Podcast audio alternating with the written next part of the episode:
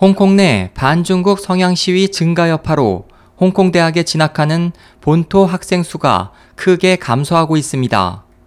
22일 명보와 대공보 등 현지 언론에 따르면 홍콩 이공대에 입학을 신청한 본토 학생 수는 2012학년도 4,600명에서 2013학년도와 2014학년도에 각각 4,000명과 3,500명으로 줄었고 올해 9월 학기에는 2,300명으로 지난해보다 1,200명 줄어 감소폭이 커졌습니다.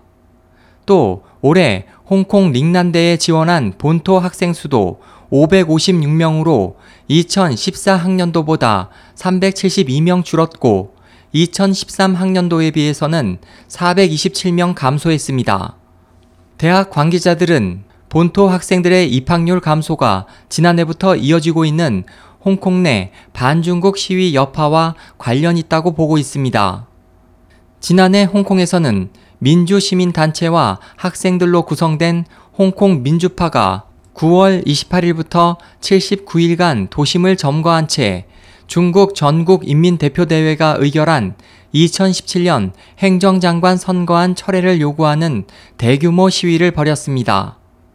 또 지난 2월에는 홍콩 북부의 뉴 테리토리 지역에서 중국인 쇼핑객과 보따리상의 추방을 요구하는 과격 시위가 벌어져 중국 당국은 올해 4월부터 본토인의 홍콩 방문을 주 1회 이하로 제한했습니다.